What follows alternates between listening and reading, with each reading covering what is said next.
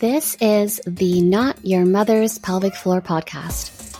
I'm your host and pelvic floor's best friend, Aliya. I'm a pelvic floor physio and the founder of Box Wellness Co. Every week, I'll be talking about the things women don't talk about taboos about our body, our health, and so much more. Welcome, welcome to the very first episode of the Not Your Mother's Pelvic Floor podcast.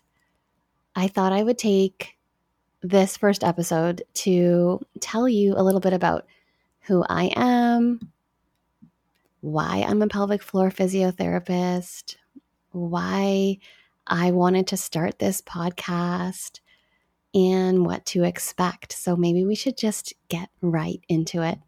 So, my name is Aliya. I am a pelvic floor physiotherapist in Toronto, Canada, and I've been practicing as a physio since 2009. So, it's been a little while, and I've worked across all different kinds of settings. I've worked in private orthopedic clinics, I have worked in home care, long term care with injured workers um, I did a stint in amputee rehabilitation. Um, there's been a lot. But I started to focus on pelvic floor physiotherapy and women's health after the birth of my son. He's now eight years old, and I often joke and call him my mama maker and vag breaker because boyfriend took his sweet ass time leaving the building. And, you know, he left his mark. But if I'm going to be totally honest, I do tend to blame my very long labor and birth experience on me ultimately developing my own pelvic floor dysfunction, um, pelvic organ prolapse because it did take about 47 hours from beginning to end and over three hours of pushing his cone head out. You know? So it makes sense that like prolonged pushing, a long labor, makes sense that one would develop some sort of problem down there. But actually, if I'm trying to be very objective, and put my pelvic floor physio hat on, I'm pretty sure that I developed pelvic organ prolapse about two years after he was born when I had this really horrible cough. Like I had some kind of respiratory virus, lasted for like three or four weeks. I was coughing so much that at some point I thought I had broken a rib or something like this excruciating pain in my body from coughing. And even though prolapse is, you know, thought to be a thing that just happens to women after a vaginal birth, when yeah, that is one of the risk factors of developing pelvic organ prolapse. We'll talk about that in another episode, but other risk factors for developing prolapse include straining when you poop and having a chronic cough. So I would say that three to four weeks of incessant coughing, keeping me up all hours of the day and night, bruising, breaking, dislocating ribs. I think that probably did it because it was shortly after that that I started to feel some symptoms of prolapse. So I kind of blame him for breaking my vag, but in fact, I think my cough did it. Anyhow, he still remains the reason that I really fell into this beautiful world of pelvic health. As a whole, my postpartum experience blindsided me from being so sleep deprived to struggling with breastfeeding challenges to feeling like I was overloaded with information at my fingertips, like, you know, like all of you who perhaps had a baby in the last decade or so. Honestly, we could Google everything, right? So I felt like I had all this information, but I still felt completely alone in my postpartum experience and unprepared. And this doesn't even take into account the huge shift in postpartum hormones and living in a body that didn't even feel like my own. And I really felt like I didn't want anyone to feel caught off guard the way that I felt caught off guard with respect to the changes that were happening in my body and my pelvic floor throughout pregnancy and postpartum. And I I really want people to understand how important it is to optimize our pelvic health throughout these major stages in our lives, like pregnancy or postpartum, perimenopause, and menopause. Like, not all of us are going to become pregnant, not all of us are going to go through postpartum period. But if we have female anatomy, we're all going to go through perimenopause and menopause. And that's my current situation. I'm 41 and I'm quite certain that I'm going through some sporadic, random, super fun symptoms of perimenopause. So that's kind of why I fell into this world. It was through my postpartum experience, it was through feeling totally unprepared and in the dark about changes in my body, even though I had been a physiotherapist for so many years by the time my son was born. I still felt like I didn't know anything about that part of my body. And I knew that if I felt confused and blindsided and caught off guard, then people who weren't experts in the human body would feel that way as well. So, anyhow, here we are. Ultimately, being a mother rocked my world and not necessarily in a good way. You know, it forced me to take a really hard look at how I show up for myself. I know how I show up for others. I'm a recovering people pleaser, a middle child, an introvert. I'm really anti confrontational. I always want to and need to be helping people. I mean, I went into a profession of physiotherapy, which is about helping people. But it was only after becoming a mom that I realized that I can't help others if I'm not helping myself first. Babies and children just need so much. It's literally their job. And it was in keeping my son alive and thriving that I realized that I was withering away. You know, like the plant that I looked at but refused to water. And then I wondered why it died. I think I figured out what my basic needs were by becoming obsessed with houseplants during the COVID lockdowns in 2020. In Toronto, we were stuck at home for a long time. Schools and gyms and restaurants, stores, things were closed for a really long time. So I had nothing else to do aside from trying to homeschool my son, pivot a physiotherapy clinical practice virtual, which is which was really hard to do in the blink of an eye. Um, you know, there was so much going on. Anyhow, I made it a mission to change the fact that I didn't have a green thumb. And at some point, I had amassed over 20 plants in my small home, and they were all positioned in this one room that got good that got good afternoon sun. It felt like we were living in a jungle. But I cared for these plants. I learned what each one needed and I gave it that. I spoke to them every night like a crazy plant lady, and I told them they were doing a great job. I celebrated each new little leaf that sprouted, and I lovingly wiped the dust from their leaves, and surprise, surprise, they thrived. Anyhow, at some point, it just sort of clicked. I needed to have my basic needs met, and I didn't have a crazy Aliya lady to tend to them. I was the crazy Aliya lady. And then I figured out that what I need, that my non negotiables, are really quite simple things that make my body, mind, and soul happy. But I needed to actually figure out what those were. And they are I need to move my body daily. I need to lift really heavy things in the gym. I need to drink enough water and cook nutrient dense foods and care for myself that way. I need to get enough sleep and I need to have alone time every single day. Like it's not that complicated and it's actually quite boring, but it is what it is. I can never relate to the self care advice of take a bath or go to the spa or drink some wine. So I took care of some houseplants and I learned that I'm actually truly just a houseplant. And one of my favorite water bottles, it has that written on it. You're basically a houseplant with emotions. So true. Anyhow, it's much easier and almost a default these days to put my oxygen mask on first, but it's an ongoing process to not abandon myself for those that I love. And I didn't really need to know this about myself until I became a mother. I don't know. Anyhow, about this podcast. I love educating on Instagram.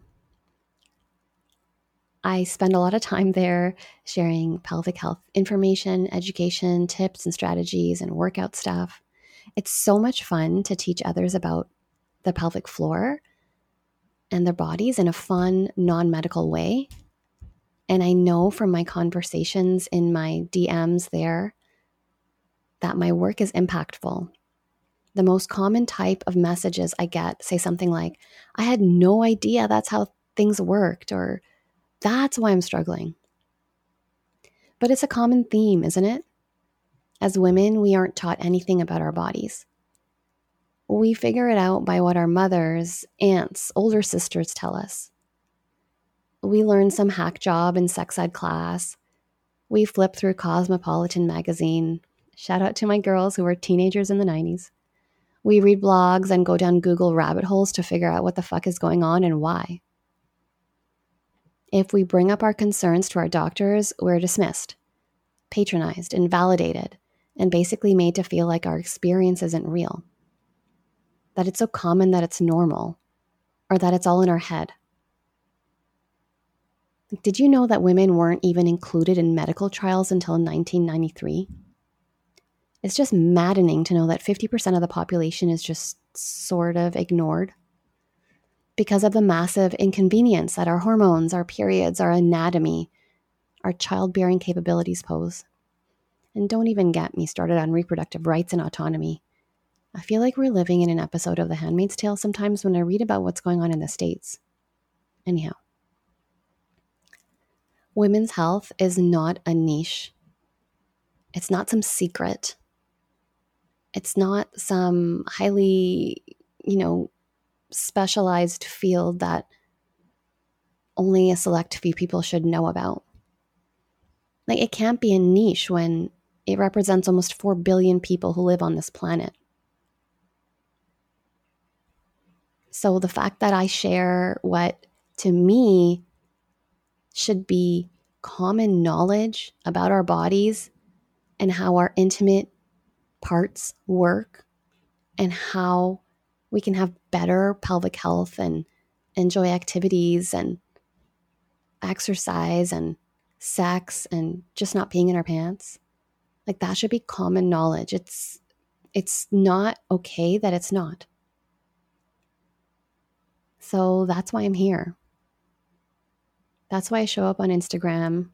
My account is at Box Wellness Co. And that's why I like that's where I like to play. So come on over there if you like to play too. But that's why I wanted to create this podcast. There is such a need for us to understand our bodies better and to know how to take our health into our own hands. Like, let's take a look at some stats to see just how common issues down there are. Now, what the stats don't tell us is how much quality of life, joy, independence, confidence, relationships, and so on are affected by pelvic floor issues like leaking, painful sex, endometriosis, and so on. 32% of women in the US have a pelvic floor disorder. More than 60% of women leak. And that's in the US. One study found that recently. Worldwide, up to 18% of women have painful sex. And worldwide, 40% of women have a prolapse. 10% have endometriosis. and this one is wild 95% of women who have back pain also have pelvic floor dysfunction. And 25% of women have vaginal dryness after menopause. So, like, there is a huge need. Pelvic floor dysfunction, pelvic health, it affects so many of us, not just a few. Look, I'm fundamentally a healthcare provider. Health education is a form of healthcare, and I wanted a way to get a bit deeper into some concepts because there's no space for nuance on Instagram. So, here I'll have that chance to go deeper into education and tips for better pelvic health. I also really wanted to bring some of the conversations that I have daily with my friends on Instagram, with my patients, and sometimes with random people I just met to light. I wanted to learn what women grew up learning about their bodies, their periods, their sexual and reproductive health, pregnancy, postpartum, and menopause. I wanted to know what they learned as they went through these various stages. What were they prepared for, and what were they absolutely unprepared for? What did they wish someone had told them, and how does their experience shape how they might have conversations with the next generation? I have some really wonderful guests lined up. My mom, of course, my mother in law, if she'll agree to be on, friends and colleagues in the women's health field, women from different backgrounds and cultures, at different stages in motherhood, and women who haven't had children, and more. In the Not Your Mother's Pelvic Floor podcast, I'm going to explore why we don't want the pelvic floors of our mothers. We want to be more educated, more prepared, more empowered, and frankly, just included in the conversations about our own health experiences and in the choices we have as women navigating life. I'm also so excited to talk openly about other things that we as women don't typically talk about, like mental health stuff, the true challenges of motherhood, divorce, finances, and other taboo topics. I really hope you'll subscribe to this podcast and listen to each episode. A new one will be out every Wednesday. But listen, ultimately, I want to help as many people as possible. Pelvic floor physiotherapy isn't always an option for all of us. It's no secret. It's expensive, Many insurance companies don't cover visits fully or enough visits. There aren't pelvic floor physiotherapists in every community or neighborhood. You know, it takes time to get to an appointment. You need to have childcare or time off work or support. My mission is to help as many people as possible, so I want to share the different ways that I can help, ranging from totally free ways to learn and start working on your pelvic health to paid options, which are, in my opinion, really intentionally reasonably priced.